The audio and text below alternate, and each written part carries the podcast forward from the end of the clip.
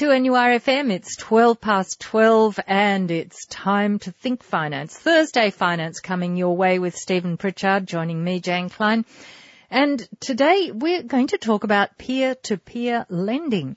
We'll also take your subjects, your questions on 49216216. We'll have a market snapshot and we'll find out what's happening with commodities. Stephen Pritchard, we're going to take a look at where we are with commodities at the moment, but uh, we see in today's paper that um, the uh, the passport office in Newcastle is uh, expected to be closed, part of the federal government's economic management. Yes, it's proposed that the passport office in Newcastle, Perth and Sydney will be closed as a cost-cutting measure, but that there's new offices to be reopened in Sydney, not in the CBD area. But, you know, once again, the regional areas having to wear the cost. Um, the government charges you for every time you get a passport.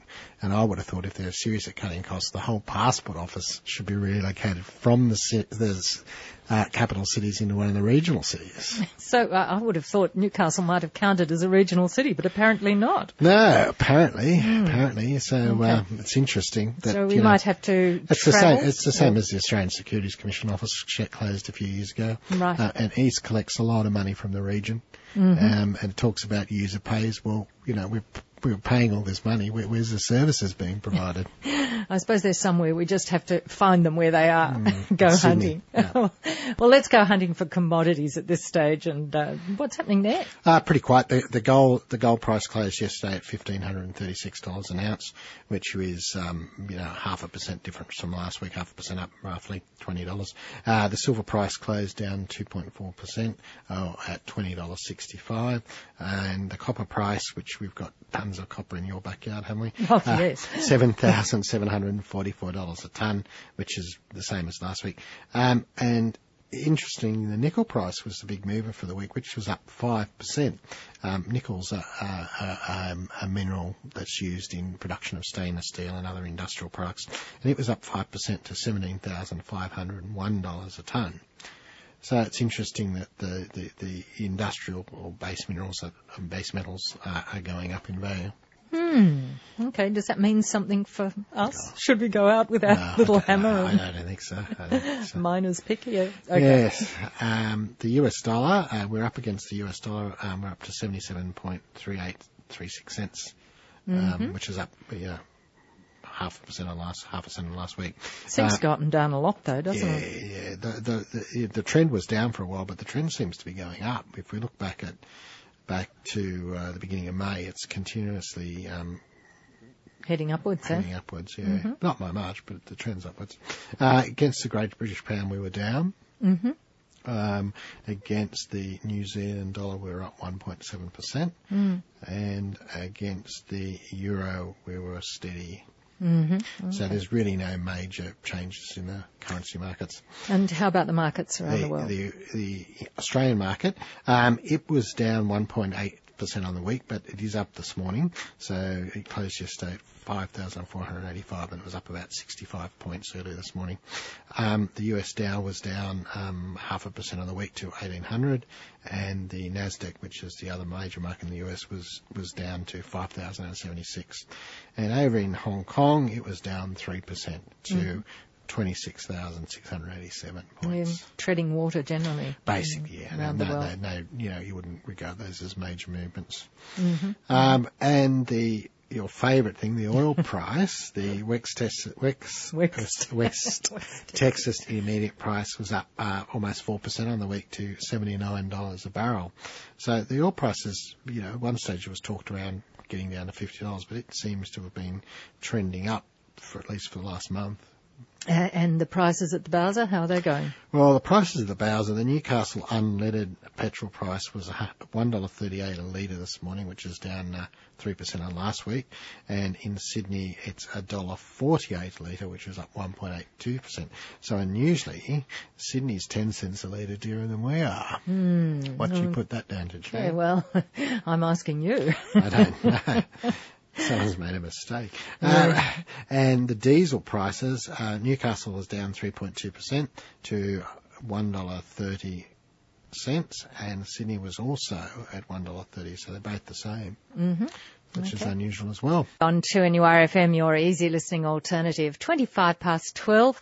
And this is our market snapshot on Thursday Finance for our sponsor Pritchard and Partners. And Stephen Pritchard, we're looking at our what's happening around the market at the moment. We're talking about house prices. Yeah, house prices are again in the news with the Reserve Bank Governor, um, Glenn Stevens, yesterday at a conference saying that prices in Sydney were at crazy levels. I think he's not alone in saying that, but No, um, well- that makes it official. That makes it official, um, and he, he does address what we've said about previously about um, the Reserve Bank has this problem that the um, the interest rates are still too high, which is leading to the currency being too high, and they need to drop interest rates to, to get the exchange rate round, which encourages the export of Australian goods. Um, but the problem they've got is every time they drop interest rate, house prices are going up again. And he seems to be saying that they're, they're going to ignore this in the future, and they're going to just manage for the rest of the rest of the Australian economy. And um, if Sydney house prices go up, house prices go up. I mean, it is basically Sydney and parts of Melbourne. I mean, and I suppose Newcastle, but in Perth they're they're actually falling, and um, other other regional centres, particularly where there's a mining industry, and particularly up the valley here, for example, the house prices have actually fallen dramatically. Ah, yes, as I suppose as a number of mining people Mm, have moved out. Yes. So uh, house prices, mm, well, forget about where they are, eh? According to Yeah. Glenn Stevens. He's going to act as as as for the economy as a whole. Right. Okay. Well, that's what he So should be I, doing. I think I that what that says is that interest rates are going to come down again. Okay. Uh, have we still got the highest interest rates in the world? Do you think? Oh, I think we have. If you look at the cash rate, it's well, well, not you can't say the whole world, but but you know, look at the cash rate here, and you look at the US as as what 25 basis points, and the UK is probably similar, and Switzerland it's actually a negative. Uh, you have to pay money for the, the central bank to uh, to to look after your money. So. Uh, on a worldwide world basis, uh, the developed economy, yes, Australian interest rates are very high, which is one of the reasons the Australian dollar is holding up. Now, commuting cyclists uh, at the moment, their their bikes are subject to FBT fringe benefits tax. Is that right? Uh, yes, if the employer supplies a, a bike um, for people to ride to and from work, it's subject to fringe benefits tax, the same as any other um, employer benefit. Now there is a push, um, and I think it's not only bikes. There's been a push in the last few weeks that um, bikes that are supplied by the employers to to ride uh, for people to ride to work, as well as uh, gym fees. I think came out last week should be exempt from FBT because th- what this does it encourages greater fitness in the uh, uh, em- employees and leads to greater productivity in the workforce. So Um, mm, somehow, I, I suspect that the, the bikes came out first and then the gym people jumped on that as well. Uh, somehow I don't think it's going to get up. right. So it's not actually through, and uh, No, no, it's just a, it's just a suggestion from uh, a group of biking enthusiasts. But, but there are, there are more and more people riding bikes. That's yeah, true. yeah. So it might might gain momentum. Might gain momentum, but, but, So yeah. who pays FBT? Is it the cyclists who No, pay the it, or the employer? Yeah, so if the employer provides, I mean, what, what, what where this is leading is that um, if the employer provides a bike um, to to the employee um, to ride to and from work or whatever else they may want to do for it, the the cost of the bike would be subject to fringe benefits tax. Now, what they're saying is that because of these health benefits these bikes provide, they shouldn't be subject to a fringe benefits tax. And I can see that people then want to somehow salary package these up Right. to, So, to, to basically get the bike tax free. so we may not have heard the last of this. Oh, I, I don't think government's going to. I'll, I'll be surprised if government adopts this policy. Right. Well, moving to a different kind of transport, Qantas, we've just heard, is about to uh, partner with an American with American Airlines and uh, provide a new route to San Francisco. And yet, it's not long ago that we heard they needed government assistance. Well, it's interesting. Qantas, Qantas has made a remark. Well, at least the share price has made a remarkable recovery from you know a, a, year or so ago it was a dollar twenty one, and not so long ago it was at a year's high of three dollars fifty six. So the price has gone up. I mean, that's been a combination of um, um, management will tell you management, but I think it's a combination of um, falling oil prices, which Qantas is a large consumer of oil, particularly because they've got older jets that are less efficient, and um, the the um, falling exchange rate, which has encouraged inbound tourism. So I think a couple of things have gone in Qantas's favour. Mm. whether whether partnering with American Airlines, one would assume that means they're not going to fly Qantas planes there any more to San Francisco. That's a possibility too, or yeah. maybe not as so, much. So what I, I, I, don't know what that means, but mm. yeah, the, the, company is is making a increase in profit, and there is some broker research floating around says that the shares are actually worth four dollars. Mm-hmm.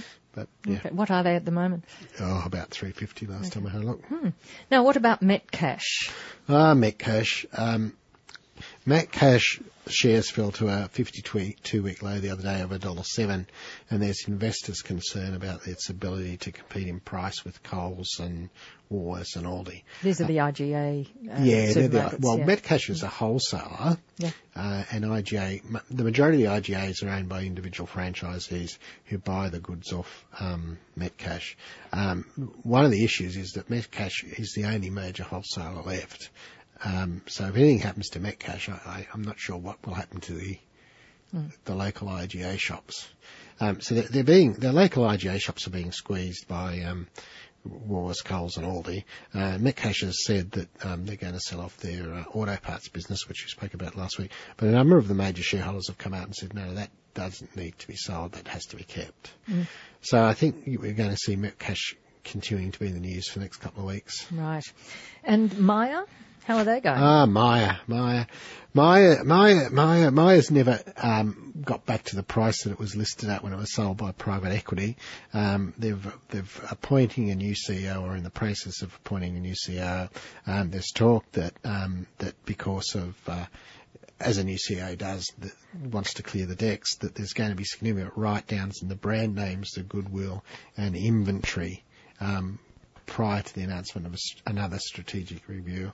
Mm-hmm. I think I think basically Myer's lost its way. Mm, yes, in in the maze of strategic review. Yeah, yes. And just finally, yeah, a little bit on gold. How about Newcrest? Ah, Newcrest. Well, this is interesting. Newcrest, um, their second most uh, important asset is the Lihir gold mine in uh, PNG, and um, there seems to be some trouble with the uh, locals up there, and the mine was shut for 36 hours um, unexpectedly over the weekend. Um, there seems to be some negotiations with local commercial interests. Now, this is interesting because the same thing, and we're not saying that this might happen, but the same thing happened in Bougainville, and the mine's been shut for, for decades. So the here need, or Newcrest needs to you know, make sure they manage the situation properly. Other, otherwise, the Lihir gold mine might actually close. Mm-hmm. mm-hmm. And any anything else you'd just like to bring us up to date on? Just well, another interesting as I was talking about HSBC, which is a, a global bank, is um, laying off 25,000 people worldwide to cut their costs. And you asked me that, um, you know, how many people do they employ? Well, they employ about 250,000 people around the world. And when you think about it, you know, that's probably about the same number of people who are employed in the Newcastle region.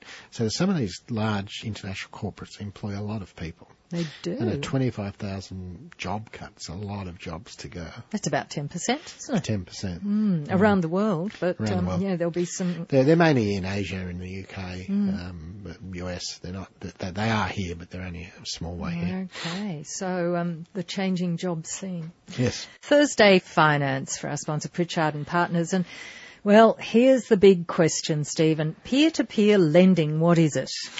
Well, Peer-to-peer lending is the latest, um, to use the word disruptive um, business that, that's coming on the horizon in Australia, and and basically what it does is it lends money um, to various people directly using the internet. You've seen other disruptive businesses come on, like you know realestate.com, which basically took all the advertising out of the Fairfax newspapers, um, and they're actually trying to probably start selling properties directly. Um, and peer-to-peer lending is a, a latest um, thing along the similar vein. So, so basically, what they do is people with money to to invest can lend money to other people who want to borrow directly, and this is all facilitated by use of an internet platform. Okay, but isn't that the sort of thing that banks do? Um, yes and no. So what, what, what basically happens is when you go along to your local bank, you, you give them your, your money, that you put in a deposit in, and then the, they, they lend it out. Now what the bank does is that they guarantee, um, that you'll get your money back. And in Australia, um, there's also a government guarantee in certain circumstances for deposits up to $250,000. So, so a, a, a, a deposit with the bank is a very secure investment in Australia. With peer-to-peer lending, you basically wear the credit risk. Right. So what that means is that, that if you don't, if the lender doesn't pay, sorry, the borrower doesn't pay the money back, you can lose some of your money, which, which, which doesn't happen with a bank in Australia. So how do you get an idea of who's behind all of this? Well, the, well, basically what happens on the internet sites, they list, uh, it's, it's a bit like an auction, the two that are actually running in Australia at the moment, um, where, where you, where the various people want to, um, borrow money and they're, they've they've been put up there and their credit scores put up, which is also a new thing that's been introduced in Australia in the last 12 months. There's this credit scoring system which has come from the US and the major, major credit agencies have assigned everyone a credit score, um, depending on your repayment history. Um, and so Veda and, um, Dun & Bradstreet have got a credit score and you and, you and me, Jane. yeah. Okay, so the credit score goes up. Yes. Um, and the, and the person who's lending the money can select who they lend to money based on the credit score. So if I wanted to borrow some money, they'd know all about my credit history before they Uh, decide. they, only, before they, any- they, they only know the, the, the credit score number. They don't. they don't know who I am. No. Okay. Okay. okay. So, so, so the money get, and then basically you, you can, the lender and or the borrower can, can agree on what interest rate's being charged and they, the peer-to-peer lender takes out a fee in the middle. Okay. So the peer-to-peer lender isn't actually involved in handling the money, so to speak. No, no, they're just facilitating the transaction, and, uh, for which they get a fee. Right. Okay. Um, and do we have a credit rating on them, Uh, or do they not need one? Well, they don't need one, I Because suppose. then, okay. All yeah, right. um, and the, two, the two the two peer-to-peer lenders that are currently operating in Australia, as, as far as I'm aware, the only two is one called SocietyOne, which is um, people can only invest in that if they're what's classified as a wholesale investor. Um, so which means you, there's various tests under the Corps Act to become a wholesale investor. And the other one, which is called RateSetter, that is um, available for retail investors, and that's structured as a managed investment scheme. So you've got all the protections that are available in the managed investment scheme regime, but that doesn't guarantee your return of your, Of the capital. your capital. That Now, you lend. that's what you need to be careful of. So how long has this all been around? Um, it started to it started to come out of the UK um, after the GFC as a number of people um, set up these community type organisations matching borrowers and lenders when the, the banks stopped lending over there. It then kind of graduated to the uh, internet and better technology and some of these businesses are quite large in the UK and, and the US. Um, one's listed on the New York Stock Exchange called Lending Club and, and some of these are quite large. Um, um, but they've only just started in Australia in the last, um, um, you know, six months or so. Okay. And uh, so it came from the UK. The one in the, uh, did you say in the US that's listed on the stock exchange, doesn't that sort of change the whole setup again? No, no, no, no. So it's the management company that's listed on the, the stock exchange. Okay. So, so not, not, not, not the, um, the lending process. Okay. All right. So if I'm an investor and I want to put some money in, um, is it slightly more risky than putting money in a term deposit in a Oh, bank? Oh, it's a lot more risky because the, because the term deposit, you know, the bank guarantees the repayment of the term deposit. Now, on the peer-to-peer lending, um, you're basically relying on the person to to um, To pay pay, the back. money back. Now, overseas, some of these have got quite good. Some of the peer-to-peer lenders have got quite good history about the repayments of the loans, and they've got some statistics because they've been going for a while. That that's not really available in Australia yet. Okay. All right. So why would you do it? Um, because the interest rate you're earning. I mean, I had a quick look, and um, the, the investors are po- currently earning six and a half to seven percent on the loans they've made through the peer-to-peer lending platforms in Australia at the moment, compared to your term deposit rate of um, two and a half or three maybe. Okay, so yeah, quite a sizable increase. Now, let's uh, sit on the other side of the fence. If I'm a borrower, why would I want to use a peer-to-peer lender instead of my bank or building society? Um, the borrower, the borrower tends to use it because um, th- there's less um, forms to fill in, and it's basically basically all based on the credit um, score, and also um, because the interest rates are generally cheaper than what the bank will lend you out. So assuming that the, the um, facilitator, the peer-to-peer lending company picks up a fee of 2%, um, you're, you're talking about borrowing a, a personal loan at um, 8.5 to 10.5%.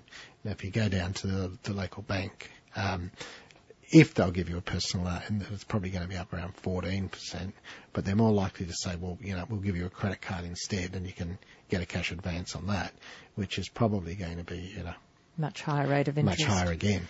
Mm, So okay. that, that's from, from the lender's point of view. Uh, from the borrower's point of view, they're cheaper. Now, in the UK, um, they're actually expanding into business loans up to a, up to a million um, pound. I assume they're talking a million pounds. Yes. would be. So it's becoming quite a large business in the UK. Now, the banks here, um, or at least one of the banks is a bit concerned because they've actually made an investment into um, SocietyOne as part of their uh, looking at new technologies. Okay, so there you think that indicates that they're a little bit worried about how it's going because they. Well, you know, you've got to be careful of these new businesses. I mean, this new technology and comes up, someone comes up with an idea. Better to have an investment in there than than than, uh, and you know, I think it's ten million dollars or so. So it's not large in the scheme of the bank's point of view. But remember um, what happened with realestate.com and car sales and Seek basically took all John Fairfax's business away. Mm-hmm. So, what do you think um, that might mean for us as uh, in our relationships with our banks and building societies? Do you think we might have better interest rates? Um, I One don't, way or the other. I, I don't. I don't know to start with. I think as as people become more aware, competition will play a play a part in the market.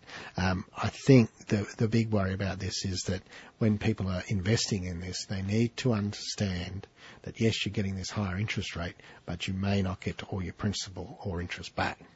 So there'll be people who there'll be people who understand that risk and are happy to take it on and and um, um, you know get the high rate, and others who want to stick with the TDs because of safety. The problem will come about when people get confused. Mm-hmm. Um, and you don't have to actually lend all your money to one person. I mean, you've got ten thousand dollars to invest. You might be able to spread that over three or four different loans.